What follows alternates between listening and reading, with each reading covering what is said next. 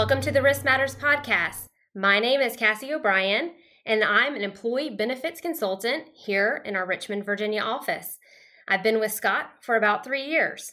And I'm Nancy Ahrens, and I'm a risk advisor on the property and casualty side, working with clients on their program design here in the Richmond office. I've been with Scott for 20 years. Nancy and I are new voices to the podcast, and we're excited to be here.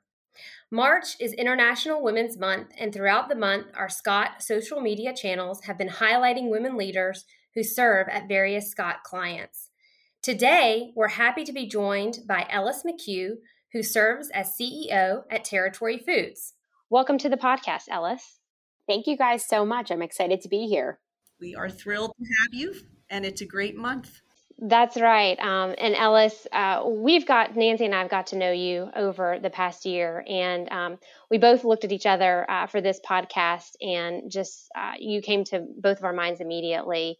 And so we appreciate you taking some time uh, to just tell your story and, and to ta- tell the story of Territory Foods. Well, thanks for having me, guys. I'm really excited. And what an amazing month to be a part of a great podcast. Well, with that, I'm going to jump right in. Um, Ellis, you've been leading the team over at Territory for a little more than two years. Mm-hmm. Uh, first, can you just share a little bit about uh, a little bit more about the mission of Territory and how you approach your work? Yeah, absolutely.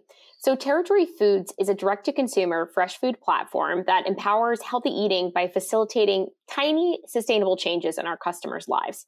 So, what that really means is that we have really great food. Um, we partner with a network of 40 chefs and restaurants, and they all produce artisan crafted, individually fully prepared fresh meals. So, I'm not asking you to cook anything, I'm not asking you to prepare anything after your long day. Um, and through our platform, we actually leverage 90,000 points of data that we capture weekly to identify trends in health, wellness, and nutrition. And then we guide our customers towards personalized nutrition paths for the goals that they're trying to reach. So sometimes those goals look like mitigating blood pressure, sometimes it's trying to lose weight, and sometimes it's just trying not to go insane after a really long work week and put out a nice meal for your family. Um, so, all of our food is free of gluten, sugar, and dairy, and inflammatory oils. And we focus really heavily on biodiversity so that we can drive the benefits of things like phytonutrients and all the really cool, sexy science that's out there about the new world of food as medicine. But the most important thing about territory is that we make it super easy and super delicious, and that people really just want to love what they eat. So we make it really easy to eat well. That's our our core mission. Well, um, Ellis, I can attest to that. So I um, I have ordered uh, some of Territory Food, so I'm, I'm a customer, uh, and so are, are uh, several other people um, who I'm acquaintances with, and I'm a busy mom. I know you're a mom. And mm-hmm. at the end of the day, the last thing I want to do is take my kids to a fast food restaurant. Mm-hmm. And um, so I have to say, my kids love the salmon um, entree, as do I. um, it's made my night easier uh, many, many, many a week. So, yeah. That's what I think is so amazing because it's so interesting. You know, with territory, we do a really simple thing we feed people. Um, and we work with an amazing community of culinary creators to do so. Our chefs and, the restaurants that we work with are incredible small businesses. They're all independent and they have their own stories, they have their own dreams. And what we're able to do with them is read into the data that we have and say, hey, we see a need for this in this customer segment. So, what that means is our new moms are looking for this type of nutrition or they're looking for this flavor profile. And it's not just for them, it's for their family. And then we're able to iterate with our culinary partners and bring out those new dishes, new cuisines, new different styles um, in really four short weeks. So, really fast and really innovative, and always be serving the customer something new and fresh. And I think that's really key to us at Territory is always to be innovative, but in a really customer centric way that always gets down to the who are we trying to serve and what are we doing for them. Because um, I think food is intimate. Food is one of those things where if you don't like it you don't want to eat it and it's it's really that simple. Um, and the fact that we can help people become more healthy is an amazing upshot out of that For sure, and um, again, I've I've been the beneficiary of, of some of those chefs, and um, and they make me look really good. So awesome. Um, so Ellis, on another point, and sort of leaning in more to, to the uh, um, International Women's Month, um, yeah. just can you tell us a little bit more about your professional journey? Um, and what brought you where you are today? And and we love to ask this question because you know male female we all have our own journey to tell mm-hmm. tell. Um, but just looking to hear yours really yeah, mine is a it's a weird one, truthfully. um, I wish it was linear, but it's just not. Like all good stories, it's not. Um, I started my career in technology consulting. Um, I was with Deloitte Consulting in the technology practice, focused on large scale Oracle ERP implementation, which is uh, big, you know, systems. Uh, focused on finance and supply chain for about six years, and I really learned how businesses were supposed to work the best thing of that work was twofold. I got to see all these different businesses from the inside out and kind of pick them apart and really ask them why, why they did things differently, um, and start to build a, high, a central hypothesis for myself on the way that different organizations, specifically manufacturing, should work, which was really amazing. Um, and then the other thing I got an incredible exposure to was really, really strong leadership, both male and female, uh, from an early point of my career. I think companies like Deloitte are amazing with that because they give you exceptional challenges to lead at an early age and then they give you strong mentorship. And mentorship has been something that has carried me through the, the turns in my career. Um, after about six years, I was top 5% the whole time I was there. I'm a crazy type A. Anybody who knows me knows that for sure. I go like a 90 miles per hour. Um, and I really wanted to go into an industry and hone something I loved a little bit more closely than kind of large scale Oracle ERP, which is a little bit dry. And so I had moved from uh, Washington, D.C. metro area out to the San Francisco Bay Area. And I went to Gap Inc. And I basically was like, I love fashion. I love retailing. I understand how businesses work. You know, where do I fit in? And they kind of didn't know what to do with that because it's a really random thing to say to a recruiter. Um, and what the woman said to me was like, okay, well, with that attitude, we can probably find a place for you. And they brought me into a really interesting part of the business called the franchise supply chain business. And um, the franchise business was 44 international markets that Gap Inc. did not wholly own. They worked through best in class franchisees who really understood that core customer. And what they would do is effectively sell product through franchisees in markets that were hard to reach or really, really different than the core markets in North America. Um, so, some super fun ones were UAE, Saudi, um, Indonesia, Malaysia, Singapore, Brazil, Argentina all these really interesting cultures that loved Gap brands. And it was incredible from a supply chain perspective and from an operations challenge because you're talking about the global supply chain at its finest. It's incredibly complex, 44 international supply chains at different points of life and at different seasons. You know, in Australia, it's a different season than we have, you know, in the Northern Hemisphere, things like that um, and just this massive uh, this massive ball of wax to untangle. So I started first in finance and just set up really great core practices around forecasting, so everyone had really good visibility to the organization and where the gaps were, and then shifted over to logistics strategy. Had the pleasure of working with teams across the entire world on how we build a better supply chain to serve different markets um, and really started thinking about where the product came from. And for me personally, this was where I started having a lot of theses around sustainability and what we needed to do from a global supply chain perspective to change the world for the better. Um, and at the same time, this was also the emergence of all these incredible DTC brands in San Francisco, like Everlane, Bonobos, Rothy's, kind of the next generation of retailing. And I really fell in love with the way that they were using data and I started to say, wow, I want to use data that way. And I want to build something that's really close to the customer, that's very intimate to their need, and I want to solve problems for them. Um, so I moved. I had moved from San Francisco to London, and then uh, London. I was doing a little bit of cool business development, which was an amazing experience with the British team, and then back to New York, and kind of said, you know, do I want to stay with Gap Inc? Do you want to look around? And I was actually recruited by a company called ZX Ventures. And ZX Ventures is the venture capital and innovation arm of AB InBev. And AB InBev is the largest CPG company in the world. They're a $58 billion company, uh, most notably known for brands like Budweiser, Stella, Corona, all the beer brands you can think of, honestly. Um, and they are a giant company with a huge amount of brands. And what they brought me in to do was to think of how we could build revenue generating businesses around the brands that weren't related to beer.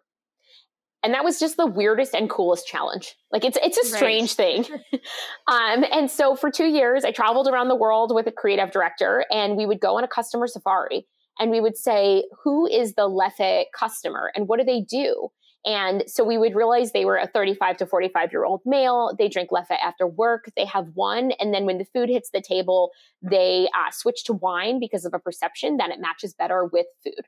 And so we said, okay, how do we stop that experience? How do we stop that switching? And what do we build from a product perspective to do that? And so we built a beer wash cheese. And it was actually like a cheese program for Pavel Aleph. And it showed the customer that they could have beer paired with cheese. And it kept them drinking beer through dinner, which was the central posit.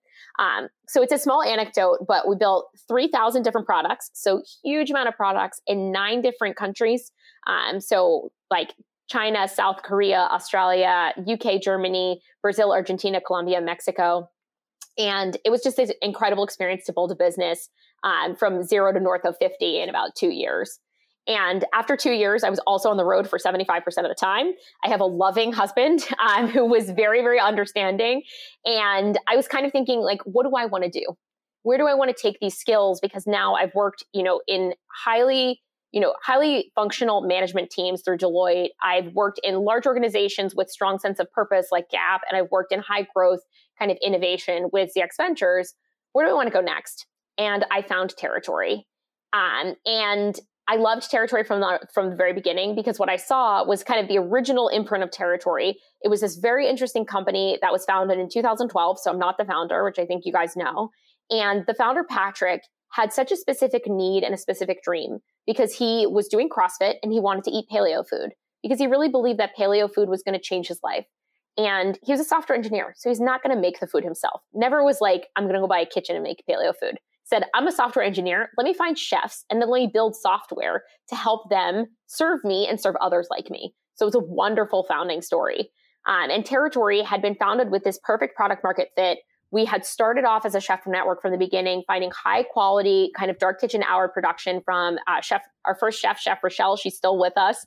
Um, and we've grown the network really, really widely from one to 40 since then, but really connecting those high intentional customers with uh, the food that they craved. And what happened through the early parts of territory was that the paleo movement became the primal movement, became whole 30, became keto, and there were lots of different fragments in the intentional eating space where people really started to think about what they put in their mouth. And at the same time, the consumer then is also thinking about different ways of fitness. They're going to different channels. And in the 2008 timeframe, it's kind of like the perfect mashup of all those things. Territory starts advertising online and kind of pulls out of the, the world of hyper fitness and CrossFit. And we also have all this access to really high quality production. And it's a marriage made in heaven and the business just took off. Um, and I came in right as that was really happening and helped the founder uh, right from the beginning just think about how do you talk to customers in the digital world?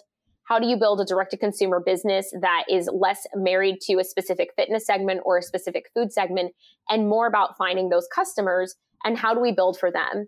Um, so the reason I give you the long story is that my personal journey coming here was really about taking all this work experience and finding a place where I felt it matched my personal beliefs and my personal dreams as well.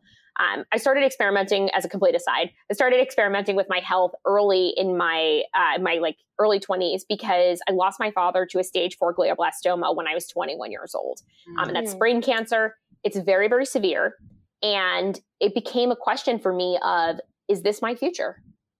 Yeah. And I think everyone who has a loss like that really starts to think about what they can do. And I started to go down this path of like, do I get tested for things? Do I go down this like really medical path?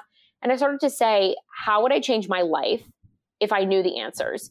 And so I started to experiment with my own health. I went gluten free, sugar free, dairy free really early. Uh, and, you know, I think early on, friends were like, what are you doing? And I was like, if this is the path, then I have to find it. Um, I'm not so strict anymore. But when I saw territory, you know, all those years later, I said, this is a company that makes it easy to figure out what's right for you. And that's why that's why I came over because I was like, holy cow, this is a amazing business model, an incredible group of people, and a real need that I see getting bigger and bigger in the world every every year. Um, so that's how I ended up here today, and it's where we go in the future. Also, is to find more people like you and I who are trying to make those small changes in their life. Maybe it's something that's triggered it. Maybe it's a loss in the family. Maybe it's that bad doctor's appointment, or maybe it's just the stress that you're feeling every day and helping you live a more empowered life for your goals. Man, you are that's fantastic. And, and if that, if that's the long version, man, it's I can sit here and listen to you forever. That and you know one of the takeaways that I that I also hear is special. And I'm sorry about your dad. Um, Thank you. But it's you you live a mantra of like focus on the things you can control, mm-hmm. and there right. is your diet and what you what you take in. Um, yeah. Wow. Okay. Um, this is Nancy. Uh, so. Yeah I'm going to throw another one at you, and I feel like you kind of um, gave us a bit of a preview. So this past year has brought changes to the oh, operations yeah. of many companies, and I know pre-COVID, territory was moving in a rapid pace, fantastic mm-hmm. direction mm-hmm. with a focused distribution model. What are some ways territory had to pivot this past year? Oh man, I'm, well, you know, the real question you should ask the rest of the team because I'm sure they'd be like, Ellis made us crazy. well, I'm going to commend the rest of the team after you answer this because I've, I, as your risk manager, I've watched how you've done it very safely. So oh, share, share with us. Thank you. Well, thank you so much for saying that. I would say the biggest pivot for territory was just in the physical world we had distribution um, through physical gyms. Our, our, legacy model was that we would deliver food to refrigerators that were located in gyms around your city, and then you go pick up the food. Um, and truthfully, when COVID hit, we had to shut it all down. And it was an incredible moment for the company because, first and foremost, a cultural legacy around this is the way our business is built. Um, the partners that we work with in those fitness communities, how are you going to support them? And then what does it mean for us from a financial future? So I would say that during the pivot, my natural inclination um, is definitely go to the people first and said, okay, we got 42 people on staff. Like, how do we keep them all employed? Because who knows what's going to happen? Um, that's probably not the most PC answer, but as a business leader, I was like, I got to protect my people. I got to protect my customers. And um, what I love that came out of COVID, it seems weird to say that, but what I love is that we came out really focused meaning every single person had a strong focus of protecting the customer and keeping them well fed every single day. We had no service interruptions during COVID, zero. It was amazing. Wow. And it's because of the rigor of our team. It's the rigor of our safety team, the rigor of our operations. It's even things like the rigor of our customer service, just finding customers, reaching out to them, making sure they have what they need. And we have a really tight relationship with our customers. We were getting inbound uh, requests from customers that are saying, I'm autoimmune protocol and I cannot go to the grocery store. Is there any way you can help me get groceries? Wow. And so we said, okay, what do we have access to that we can do this? And we said, we can access the food supply chain through restaurants, uh, which had completely broken down. I'm sure you guys all saw the pictures of like farmers like with crops rotting on the side of the field and then empty grocery stores right there was some stunning imagery this year we said and for me as a supply chain practitioner first i was like we can fix this with supply chain because the supply exists it's just in the wrong part of the chain and so we quickly spun up like a grocery box, which honestly it was a COVID product. We sunsetted it now, um, but we were able to keep people in fresh fruits and vegetables during a time when they couldn't leave their homes. So incredibly proud of that even though it was just a temporary thing that we've done and we'll, we'll rethink it for 2021 for sure. Uh, we launched a lot of new business lines a lot of new products. We launched more kid friendly products so that people couldn't feed their kids when they were trying to figure out what does learning from home mean. And, and we really just started saying how do we talk to this customer more effectively more authentically? Um, so every single part of territory marketing culinary operations technology you know everyone um, we focused, focused, focused on that customer. And I think that is how we came through so strong. We had a very good year, as I'm sure we can you can guess. Um, and for me, that's that's the best thing that could have happened is that we were able to focus, come through it well, and are facing 2021 with so much strength. That's fantastic. And uh, again, I have to commend your team in watching how you had to change things logistically. Oh, yeah. It is not easy. It involves this thing called transportation and wheels and mm-hmm. the way that you all handled it um, again it is safe you you were safe to the world yep. you were safe to your employees absolutely oh my gosh and we have an incredible team i could talk forever about the quality of our team um, because we have a team that when when there's a problem we fix it we are such a group of people that are just problem solvers and customer first problem solvers. So it's like we can flex our logistics, figure out the right way to go, figure out the right ice pack out, all those things rapidly and and just with quality. Um, right. I couldn't be more proud than I am of our team. Oh, kudos. Thank you. Okay. Um, switch gears on you a little bit. Um, yeah. As a startup, capital raises are a big part of the evolution of a company. Oh, um, yes, they are. what has that process looked like for you? Oh my gosh raising capital is one of those things that you either love it or you don't. Mm-hmm. And if you don't, you should probably not run a venture backed company. Mm-hmm. That's what I would just say. And I don't say it with cheek, I say it with authenticity because I would say that I'm always raising capital. Um, I'm always open to every conversation with everyone because part of raising capital is creating a buzz around the company and sharing your vision for the company. And it's on you when you're raising money to like really hear what people have to say. And I would say that, you know, raising capital, the most, in, like, the best way is when I get in front of somebody and they're like, no, I don't see it. And I'm like, why because i see it so clearly and right. that's the that's the challenge right that's a challenge as a ceo and that's the challenge when you're building corporate culture is you want to create a culture where people can say i don't think this is right and i don't see this working out because if you don't then you're going to create an echo chamber of yourself right? You're going to create an echo chamber of just yesing. Um, so I would say that raising capital, it's hard. It's a business, it's like a whole, it's 50 to 75% of your job as a CEO of a venture backed company. And you've got to love it. Um, because if you love it, it gives you energy and you get off of every phone call, even the bad ones, feeling like, okay, it didn't work out, but I feel good.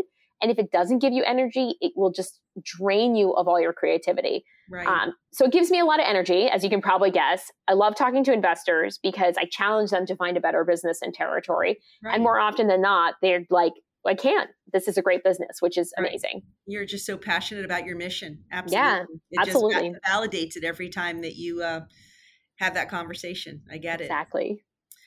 All right. So moving over um, yeah. navigating remote work has been mm. a top of mind for many leaders mm-hmm. this year um, you were already well versed in a remote work yes. environment prior to covid so what advice would you have for other leaders who are now leading remote teams yeah i have to share this funny anecdote first um, when i was fundraising in the summer of uh, may 2019 we were a 100% remote company and we tell people that. We say, they say, well, where are you based out of? And say, well, our headquarters is in the Washington, D.C. metro area, but our leadership team is spread across New York, Washington, D.C., Dallas, Fort Worth, and Los Angeles, which is true.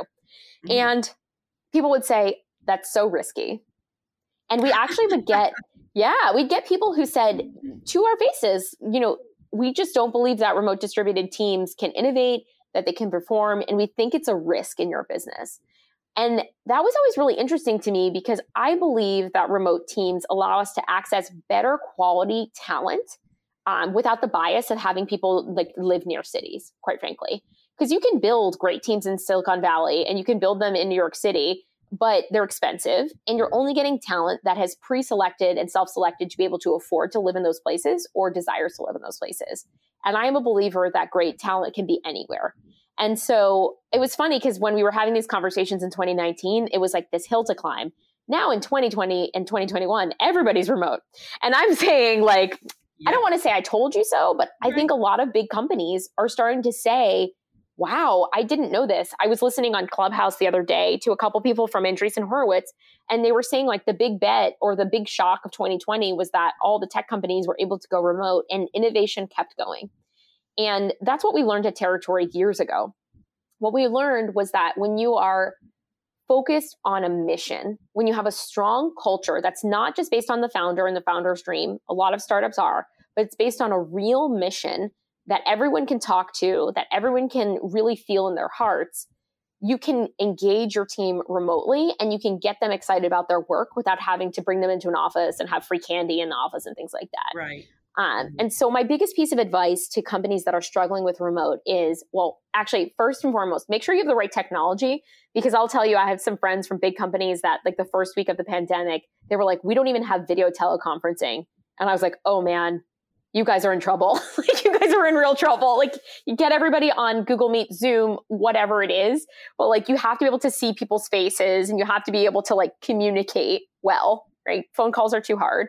Um, and then go back to the basics of your mission and your values and talk talk truthfully to your company about it mm-hmm. and talk about the things that in your mission that you think you aren't doing well or the things that you want to work on or the things that are important to you as a ceo founder or executive suite um, that you want help with from your community because if you can bring that culture forward and make it mean something besides compensation and besides you know benefits it can be real culture you can have a high performing remote team because people feel intrinsic motivation and they feel excited to come to work. And that's the biggest worry with remote teams is that people aren't excited to come to work and there's nothing physical to engage them.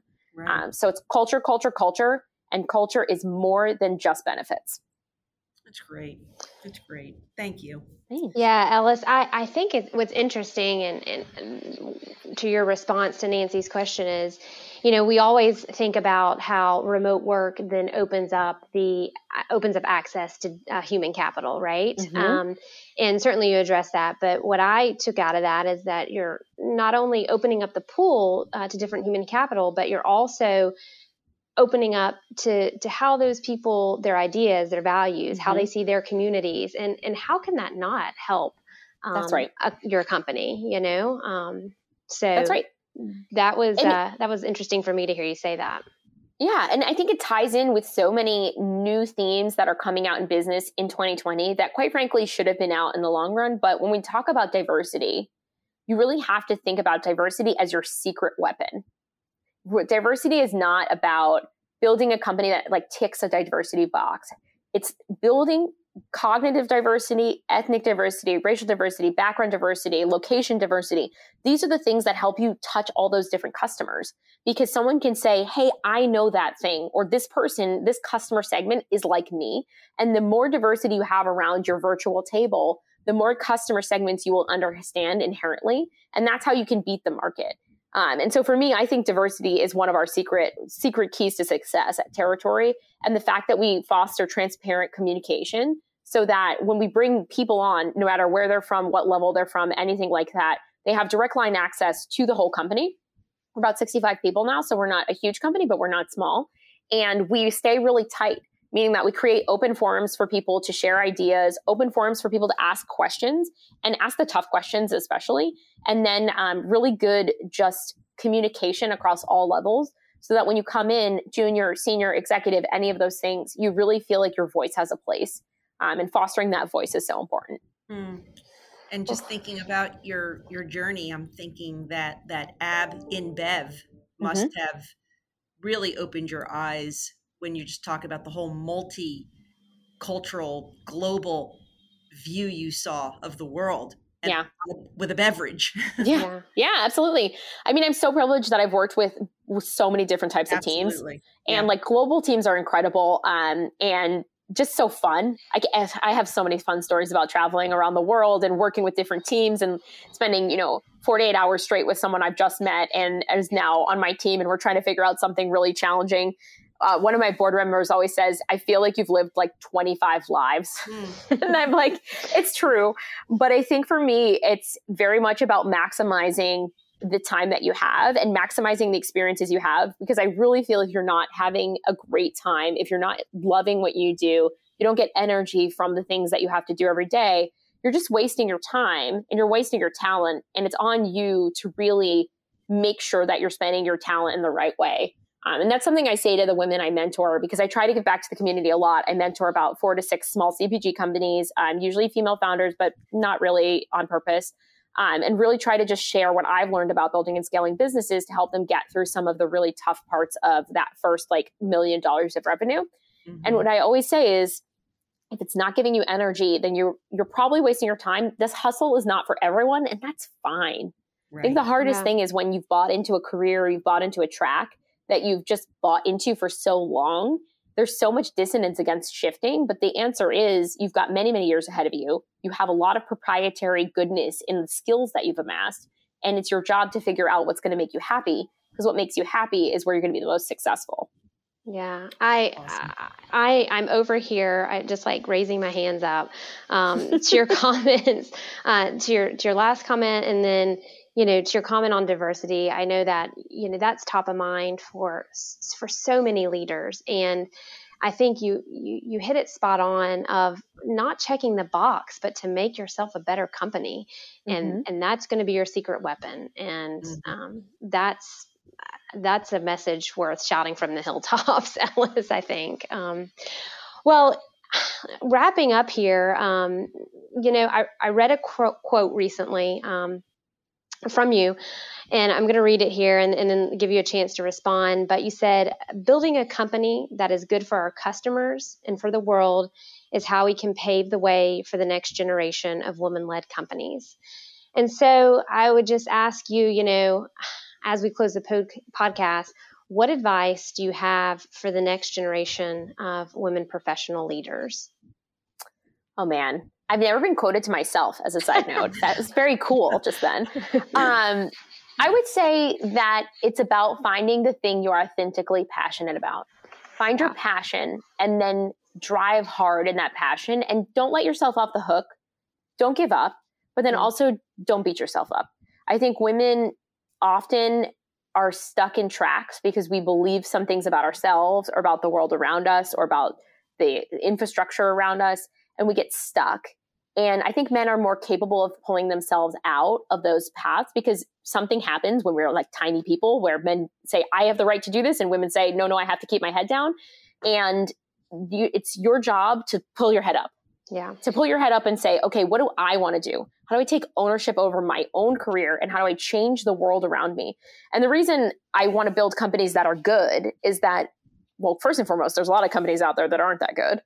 And I think every great company that we build that has strong values, a strong mission, it does well for the body, it does well for the planet, and has a strong culture shows the world that women leaders um, are exceptional leaders. And it shows how we can pave the way for the next generation. So I have a daughter.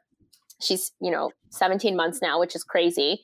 And she's going to grow up in a world where there's many companies that are great companies, not big evil corporate companies, but great companies led by women. And she's never going to have that friction of saying, is that my role? Can I do that thing? And it will be more about how she wants to build her career towards her passion. Um, and so that's what I'm passionately out here doing, making it better for the next generation. Yes, and um, how how as as we say yes. in the Aarons household. Yes. Amazing, and um, that's great yeah, I have two girls. Nancy, I, I know, has a daughter as well, and um, and and that's I, I feel your passion, and and I share the same. So um, absolutely.